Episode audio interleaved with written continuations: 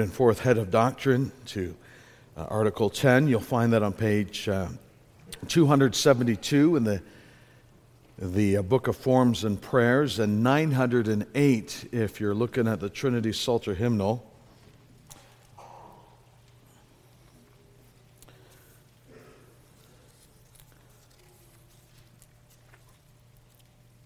So, Article 10 and 11 having to do with conversion as the work of God by the power of the Holy Spirit.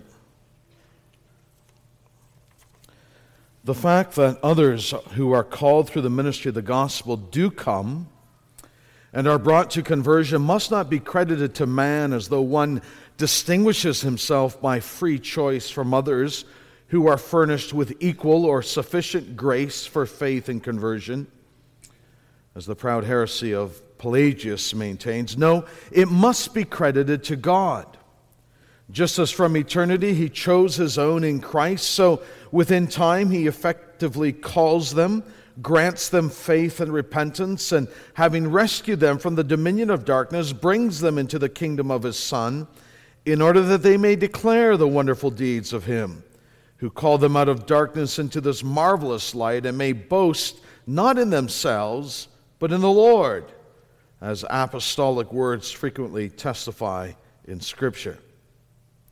Moreover, when God carries out this good pleasure in his chosen ones, or works true conversion in them, he not only sees to it that the gospel is proclaimed to them outwardly, and enlightens their minds powerfully by the Holy Spirit, so that they may rightfully, rightly understand and discern the things of the Spirit of God, but by the effective operation of the same regenerating Spirit, he also penetrates into the inmost being of man, opens the closed heart, softens the hard heart, and circumcises the heart that is uncircumcised. He infuses new qualities into the will, making the dead will alive, the evil one good, the unwilling one willing, and the stubborn one compliant. He activates and strengthens the will so that, like a good tree, it may be enabled to produce the fruits of good deeds. And then, if you'll turn in the Word of God to the Gospel according to John, chapter 6, I want to pick up the reading at verse 25 and read to the end of 51.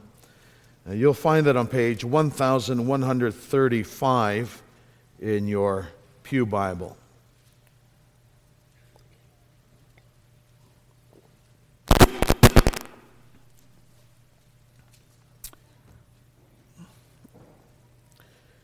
John chapter 6, beginning at verse 25.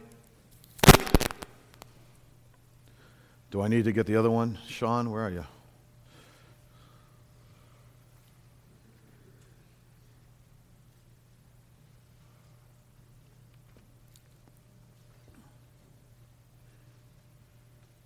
There is a new system on order. A few more months, God willing. Do I just keep going? Thank you. So, John 6, beginning verse 25. Excuse me. When they found Jesus on the other side of the sea, they said to him, Rabbi, when did you come here? Jesus answered them, Truly, truly, I say to you, you are seeking me not because you saw signs, but because you ate your fill of the loaves. Do not work for the food that perishes, but for the food that endures to eternal life which the Son of Man will give to you. For on him God the Father has set his seal. Then they said to him, What must we do to be doing the works of God? Jesus answered them, This is the work of God, that you believe in him whom he has sent. So they said to him, Then what sign do you do that we may see and believe you? What work do you perform? Our fathers ate the manna in the wilderness, as it is written, He gave them bread from heaven to eat. Jesus then said to them, Truly, truly, I say to you, it was not Moses who gave you the bread from heaven, but my Father gives you the true bread from heaven. For the bread of God is he who comes down from heaven and gives life to the world. They said to him, Sir, give us this bread always. And Jesus said to them, I am the bread of life. Whoever comes to me shall not hunger, and whoever believes in me shall never thirst. But I said to you that you have seen me, and yet do not believe. All that the Father gives me will come to me, and whoever comes to me I will never cast out. For I have come down from heaven, not to do my own will, but the will of him who sent me. And this is the will of him who sent me, that I should lose nothing of all that he has given me, but raise it up on the last day. For this is the will of my Father, that everyone who looks on the Son and believes in him should have eternal life, and I will raise him up on the last day. So the Jews grumbled about him because he said, I am the bread that came down from heaven. They said, Is not this Jesus, the son of Joseph, whose father and mother we know? How does he now say, I have come down from heaven? Jesus answered them, Do not grumble among yourselves. No one can come to me unless the Father who sent me draws him, and I will raise him up on the last day. It is written in the prophets, and they will all be taught by God. Everyone who has heard and learned from the Father comes to me. Not that anyone has seen the Father, except he who is from God, he has seen the Father. Truly, truly, I say to you, whoever believes has eternal life. I am the bread of life. Your fathers ate the manna in the wilderness, and they died. This is the bread that comes down from heaven, so that one may eat of it and not die. I am the living bread that came down from heaven. If anyone eats of this bread, he will live forever. And the bread that I will give for the life of the world is my flesh. Thus far, the reading of God's word. I'm sure that you have heard of situations where two members of the same family, you could even Imagine two twins, both being raised in the church, both hearing the gospel of the Lord Jesus Christ, but only one of them actually believing the gospel and living for the glory of God. And you look at these two men and you wonder what the difference is. Is one perhaps more clever than the other, more able to grasp spiritual things? Or or is it possible that the one was distracted by other concerns of the world, so wasn't able to focus his mind as fully on what he was listening to? Why is it that one believes and the other doesn't believe, though in many respects they are the same? Well, you might spend all your time thinking about the differences that exist within the individual themselves one being more clever, the other being more careful or more sensitive or more emotional. But you could search all day and you would never find the answer because the reason that one person believes and another does not believe is not because of the individual himself, it's because of God.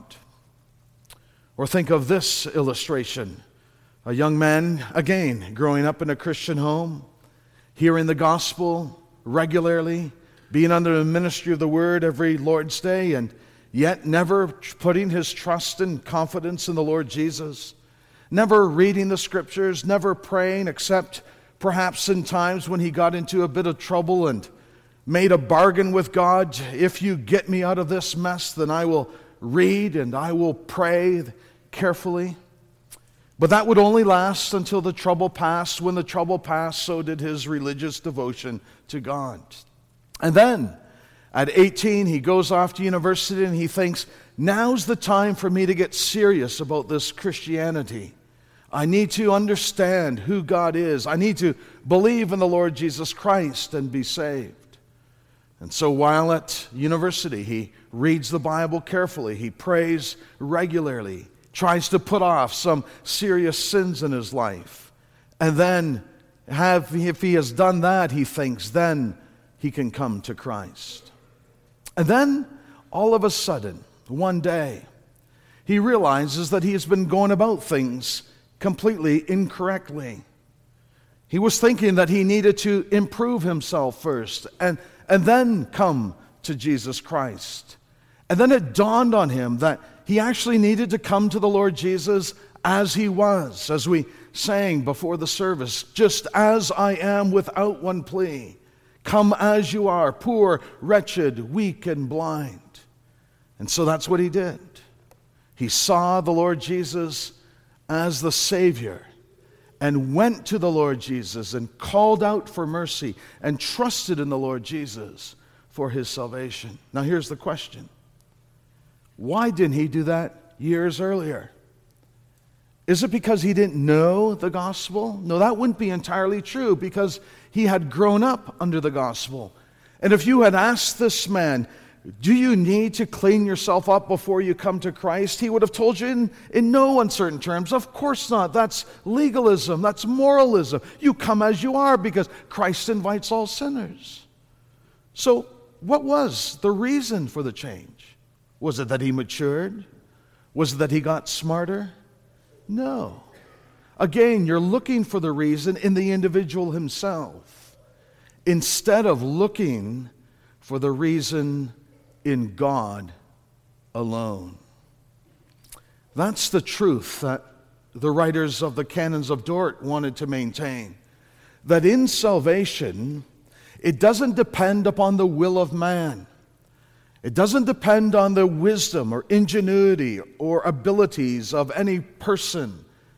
The reason one person is a believer and the other is not is because the one person has been blessed by the sovereign grace of God from all eternity, worked into his or her life and time, and the other has not. In fact, what our forefathers were simply doing was confessing the truths that our Lord Jesus expresses here in John's Gospel. You might know the story. The Lord Jesus had just done a wonderful miracle.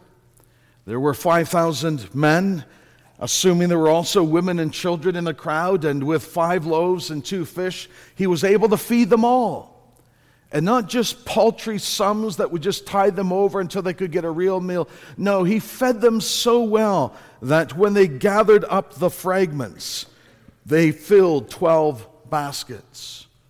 It was a wonderful provision of the Lord Jesus, an expression of his kindness, his compassion for weak human frailty or frail humanity as he feeds them to feed their physical body. And then in our passage, we see him pick up on that theme of food. The Jews talk to him about a sign, saying Moses gave a sign in the wilderness when he fed the people with manna every day. And Jesus says it wasn't, it wasn't Moses who fed you with manna, it was God who fed you from heaven with manna and He fed you to feed your physical bodies. And I'm here to tell you today that there is someone here who can feed your souls who can feed you spiritually, someone who has come from heaven as well. And of course, the Lord Jesus is pointing to himself. He is the bread of God. He says in verse 33 For the bread of God is he who comes down from heaven again referring to himself as the one who has come from heaven to earth, the Word of God who was with God and who was God in the beginning. He became flesh and dwelt amongst us. He's the one who came down from heaven. Verse 38, he speaks about, For I have come down from heaven. Again in verses 41 and 42, the Jews grumbled because Jesus had said, I am the bread that came down from heaven. They said, how can this be that he says, I have come down from heaven? But he has come down from heaven to earth in order to be the food for human souls so that they will not die but live forever. For the bread is he who comes down from heaven and gives life to the world. Jesus is the spiritual food for our souls. But it isn't just in his coming down that humans are filled with Jesus. It is when Jesus comes down and they come to Jesus. This is what he says, for instance, in verse 35 I am the bread of life. Whoever comes to me shall not hunger, and whoever believes in me shall never thirst. He speaks again in verse 37 about all that the Father gives w- me will come to me, and whoever comes to me, I will never cast out. So, this is Jesus' point. It's not simply enough that he should come from heaven to earth, that he should give his life on the cross. That would avail no one unless God brought people to come to the Lord Jesus Christ. Or to use the other language that he uses, to believe in him, to trust in him as the only one who can feed their hungry souls. To, to be the one whom they eat, as Jesus says later, in, if anyone eats of this bread, he will live forever. So Jesus comes down from heaven. But if you want to participate in the blessing of his coming down, then you must come to Jesus. You must embrace him. You must take him as your Savior, your Redeemer, your Lord, the one who can feed you so that you will live forever. But here's the situation that Jesus notices. He says in verse 36 But I said to you that you have seen me and yet do not believe. How's that possible? Here's Jesus in front of them, not only speaking about the bread of life, but telling them that He is the bread of life. And He says, You have seen me. You've seen the bread that has come from heaven, and yet you do not believe. It gets even worse. In verse 41, the Jews, they grumbled about him because he said, I am the bread that came down from heaven. They said, Is not this Jesus the son of Joseph, whom we know, whose father and mother we know? How does he now say, I have come down from heaven? They grumble about the Lord Jesus because they aren't able to grasp what he's saying, and they think the problem lies with him.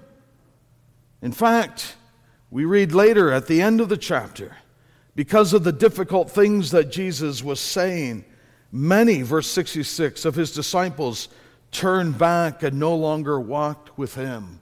They did not believe in him, they did not understand him, and therefore they did not follow him. They were done with Jesus. He might be who he says he was, but there was no way that they were going to come to Jesus so that they might have life. Now, why is that? You would think it'd be the most natural thing in all the world for them to believe in Jesus. It's not just that he said things, but he, he did things.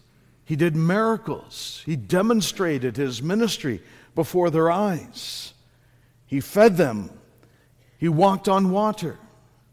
He raised the dead. He healed the sick. You would think it would, it would make all the sense in the world for them to believe in the Lord Jesus. And yet, they didn't. They refused to believe.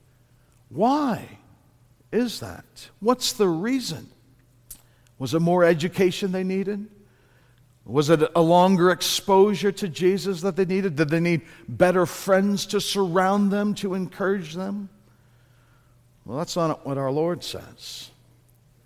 He says here that it's actually impossible for them to believe, to come to Jesus.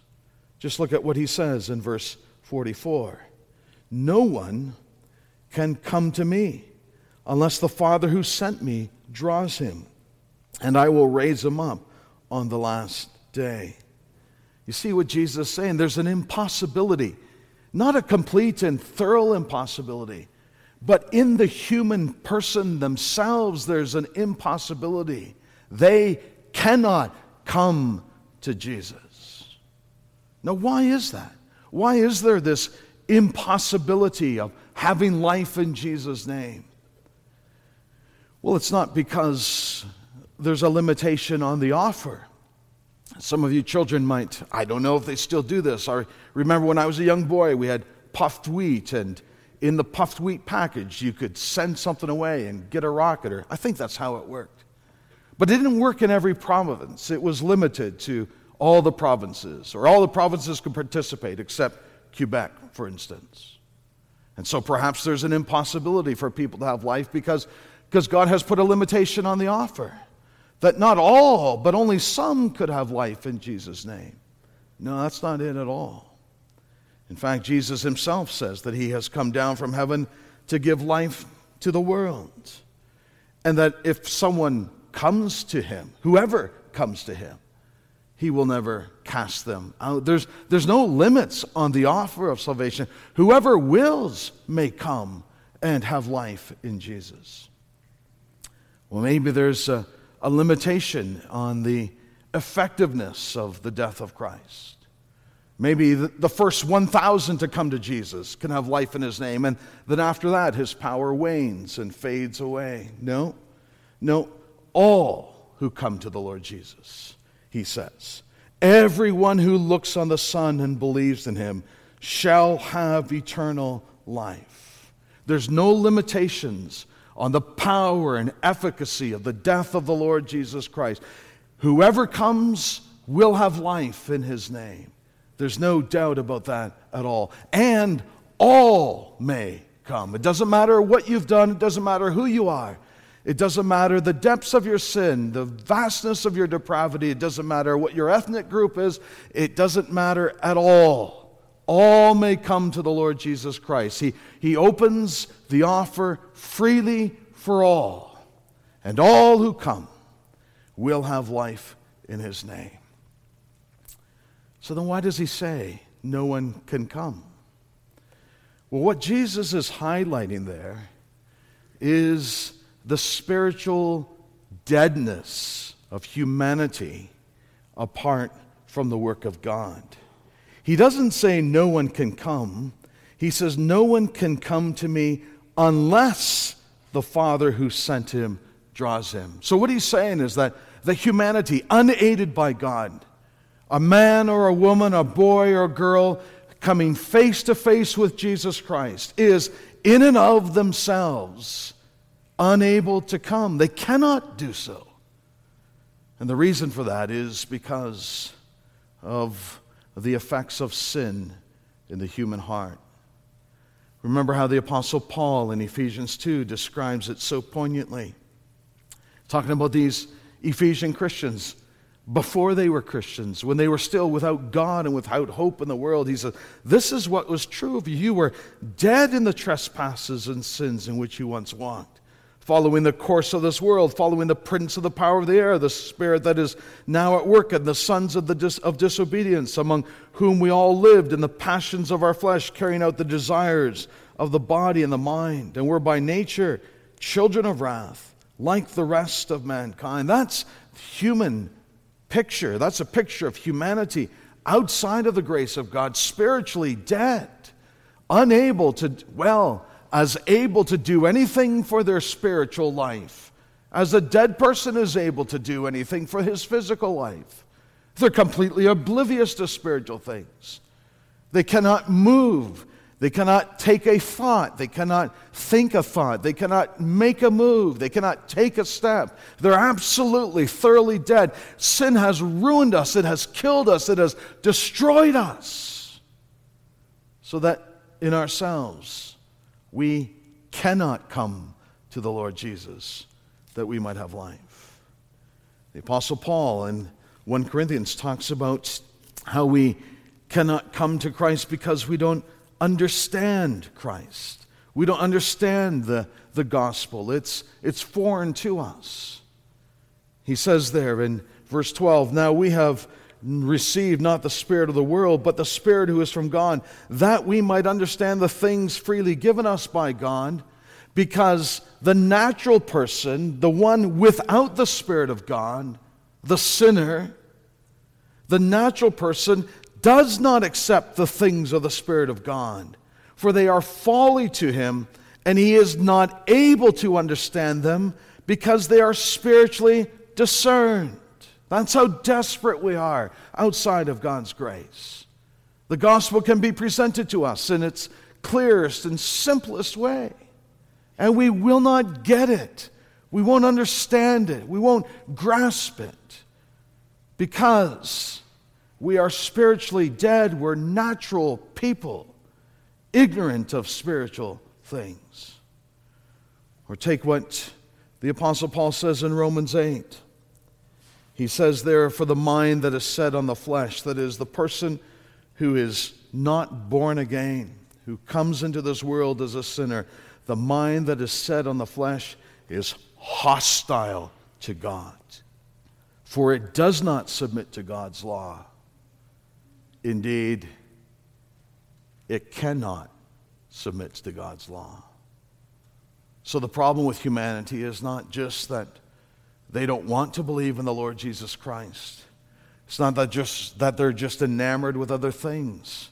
They don't see the, the wonder and the, the glory and the, the beauty of what God has done in Jesus Christ. It's not just that they don't want the Lord Jesus. It's that they're unable to want the Lord Jesus. They're spiritually dead. They don't get it. They don't understand it. They're not just unwilling, but they're unable. That's why people don't come. That's why people who are brought up in the church don't come to the Lord Jesus. It's because the human heart, devoid of grace, is at enmity with God, is unwilling to come, and is unable to come. So the impossibility lies only within humanity. Because Jesus goes on to say, No one can come to me unless the Father who sent me draws him. And I will raise him up on the last day. It is written in the prophets, and they will all be taught by God. And so there's this impossibility within humanity. It's beyond our capabilities. We cannot believe we cannot even wish to believe in the Lord Jesus because of the deadness of the human heart. But when God begins a work, or when God enters the scene, things change. I mean, this is, of course, because of what God has done in eternity past. For instance, verse 37, Jesus says, All that the Father gives me will come to me. And there's a reference, of course, to what the Father did from before the foundation of the world, where he, chose out of humanity a, a set number of individuals and he gave them to the Lord Jesus Christ, that the Lord Jesus would die for them and reconcile them to God by his own death on the cross. Well, those whom the Father has given to the Son, those will come to Jesus. That's a guarantee. They will come to Jesus because the Father has chosen them so that they would come to Jesus. And thus, those whom the Father has chosen are those whom the Father draws to Jesus, those whom the Father teaches about Jesus. So humans, unaided by the grace of God, cannot come to Jesus. But when God, in His mighty grace and in His sovereign power, begins to work, not only can they come to the Lord Jesus, they will come to the Lord Jesus. So, how does the Father draw sinners to Christ? How does He teach them spiritual things? Well, He does it by the preaching of the Word in part. Because it is through the preaching of the gospel, Paul says in Romans 10, through the preaching of the gospel that people come to faith in Jesus Christ. So that where the gospel is not preached, we ought not to expect that there will be anyone coming to the Lord Jesus. Or to put it another way, when God wants people to come to the Lord Jesus, He ensures that His gospel is preached to them, that they hear the glad tidings of great joy that is for all people. But that's not enough. Because remember what Paul said in 1 Corinthians 2 the, the spiritual things are, are not discernible by those who do not have the Spirit of God. And so, God not only has the gospel preached to those who are going to come to the Lord Jesus Christ, but He also works in them by His Holy Spirit to raise them from their spiritual death and to give them spiritual life. Jesus says this later on in the chapter. We didn't read this, but he says in verse 63 It is the Spirit who gives life, the flesh is no help at all. That is the way that you're born. will not enable you to come to Christ. The flesh is no help at all. But the Spirit, He, when He begins to work in your life, He is the one who gives life. And then Jesus says, This is why I told you that no one can come to me unless it is granted him by the Father. And so the Father draws sinners to Christ by preaching the gospel to them and then giving them the Holy Spirit so that the Holy Spirit works in their hearts and lives and transforms them from the inside out. Ezekiel says it this way that the Spirit takes out the heart of flesh that is impervious uh, to the things of God, that resists God's work. He takes that heart of stone, rather, out and, and then replaces it with a heart of flesh that is malleable and supple. That's what the Spirit of God does. The Spirit of God opens eyes so that they see the Lord Jesus Christ. So, so they, they might have heard about the Jesus all their lives, and then, and then the Spirit of God opens their eyes and they see Him in a new way. They, they never realized how grand and glorious He was. The Holy Spirit opens their ears so again, they, they've heard the preaching of the word, but it didn't move them. It didn't matter. It didn't, didn't change them at all. And then, and then the Holy Spirit works and their ears are open and they hear the distinct voice of their good shepherd calling them to follow him. The Spirit of God works in the hearts of believers, changes them, takes their hostility and replaces it with love for God takes out their ignorance and replaces it with knowledge. The Holy Spirit regenerates, brings people out of spiritual death into spiritual life, so that those whom the Spirit, in whom the Spirit works are born again, as Jesus told Nicodemus in John 3. They are born from above. And this is God's sovereign work. You can't compel God to do it. You can't force God to do it in someone else's life. In fact, Jesus says not only is it a sovereign work, it's a mysterious work. We don't know how it happens. The wind blows where it does. Why is it that a person can live in the church for, for 20 years, ignorant of the things of God, and then all of a sudden there's this radical change and he gets it for the first time in his life? What is the reason for that? Well, there's no reason in us. That's God's sovereign timing. He takes the initiative. He does the work when He wishes to do the work of renovation and regeneration and, and giving people new life. And when He does that, well, then people come to the Lord Jesus.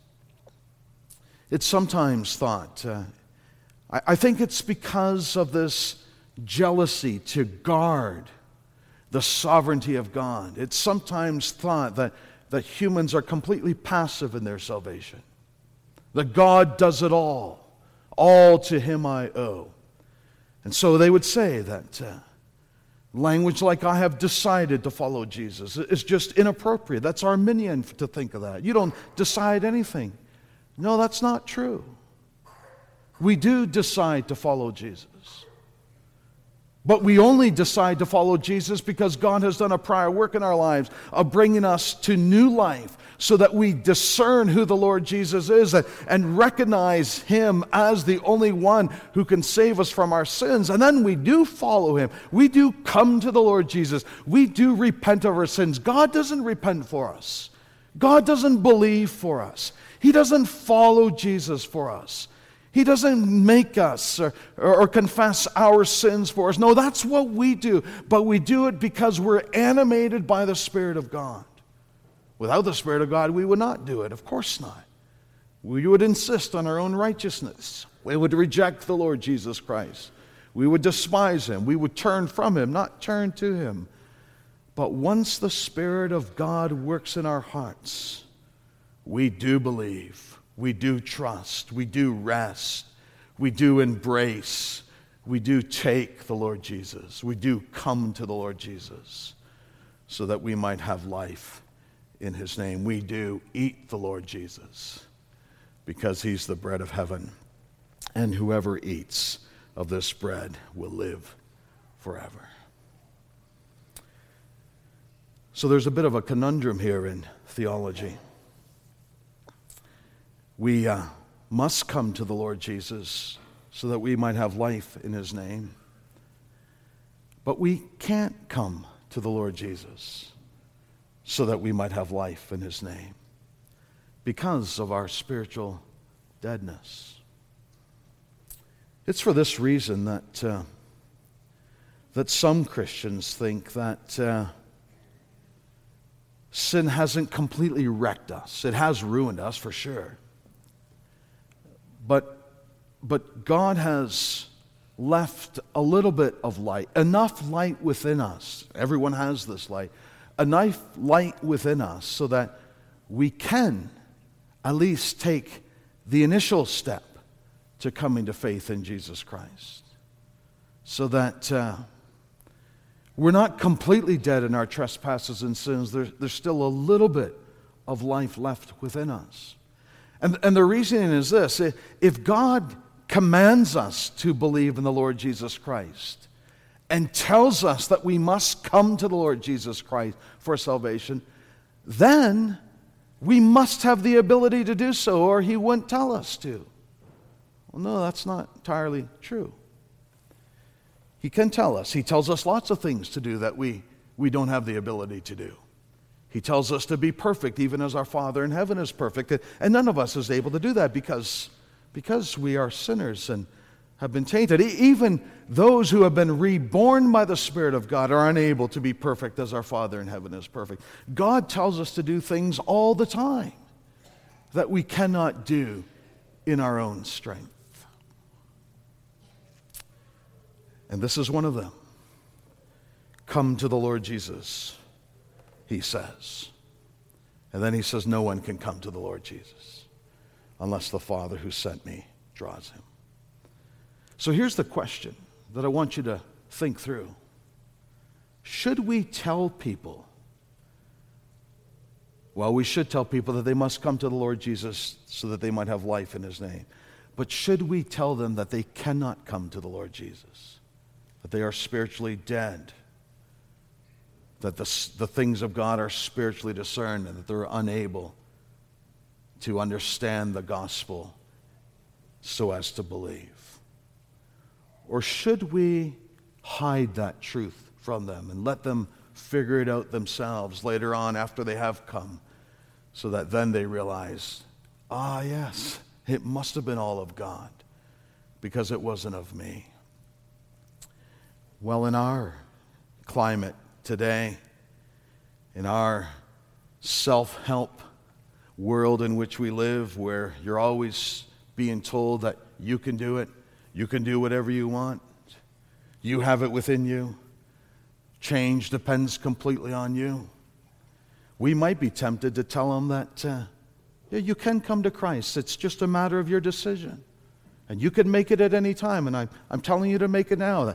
Satan has voted for you, and God has voted for you, and you have it within your own power to cast the deciding vote. So, so do it. But the preachers of the, of the Reformation would never have said that. They would tell the people, they would insist on the absolute necessity of repentance of sins, of believing in the Lord Jesus, of trusting in Him for their salvation. And they would go on to say, but you don't have it within your power to do it.